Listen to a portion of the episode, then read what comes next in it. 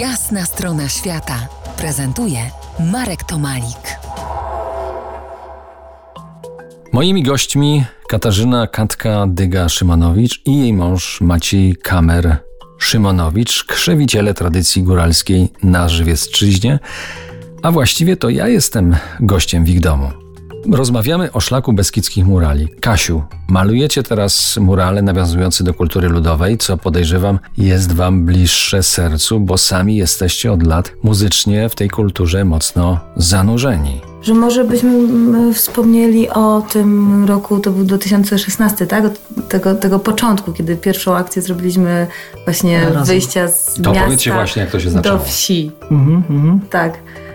No to, to, to są właśnie mm, takie naprawdę początki tej, tej akcji, która, która gdzieś zabrała mm, rozetę góralską z miasta z powrotem na wieś, tak? Bo chodziliśmy sobie po bielskich kamienicach i znaleźliśmy taką piękną rozetę wypiaskowaną w szybie, tutaj niedaleko na e, centrum przy placu Żwirki Wigury.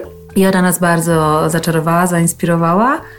I pomyśleliśmy sobie, że, e, że przygotujemy taką właśnie taki landart, taką akcję w polu na Festiwal Sztuk Wizualnych. To był bodajże 2016 rok. A nawet nie wiem, czy nie 2012. Na pewno nie. Tacy starzy 2012 jesteśmy? rok, tak. Jeszcze goniliśmy z Zenitem TTL-em, robiliśmy zdjęcia tu tych naszych Ach tak, kamienic. bo przecież Wojciech był taki mały. Tak. No i, i, i, tak, i to była akcja organizowana przez ym, Galerię Sztuki BWA. BWA, no. I tą rozetę z miasta, z tej kamienicy, podejrzewam, że architekt wcześniej, jeden któryś z, z tych bielskich architektów y, wzorował się na tej sztuce ludowej.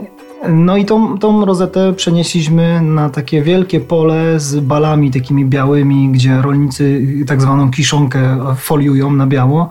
Na, W Ustroju Lipowcu, nie? Tak, To w było. Ustroniu Lipowcu zawsze nam się te, te, ten widok podobał. Raz, że on jest taki kosmiczny, odrealniony w ogóle w tej scenerii wiejskiej, a z drugiej strony no jest jak, gotowa w ogóle, jak gotowe dzieło sztuki. I myśmy za pomocą e, szablonu street artowego właśnie tą rozetę przenieśli na, na te, nie wiem, 500 takich bali w, w przestrzeni A czy można mówić o renesansie kultury ludowej? Jeżeli chodzi o taką, o taką ludowość, tak, i o tą, tę prawdę korzeni i wszystko to, co związane jest z sztuką ludową, z kulturą ludową, może jestem zbyt dużą optymistką, ale mam, mam taką nadzieję i tak to postrzegam, że jest bardzo, że rzeczywiście mamy renesans, że jest bardzo Tak. wiele osób młodych, zainteresowanych tym, że jest taka prawdziwa ciekawość i też taki szacunek tak, do, tego, do tego, co się łączy z kulturą e, i z dawnymi mistrzami i że jest takie, takie dociekanie, jak to rzeczywiście było, że odchodzimy chyba od czegoś takiego, co było jakimś takim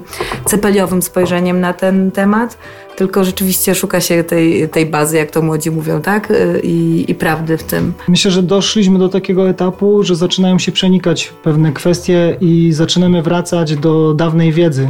Za kilkanaście minut porozmawiamy o kolorze dźwięków ludowych. Zostańcie z nami. To jest Jasna strona świata w RMF Classic.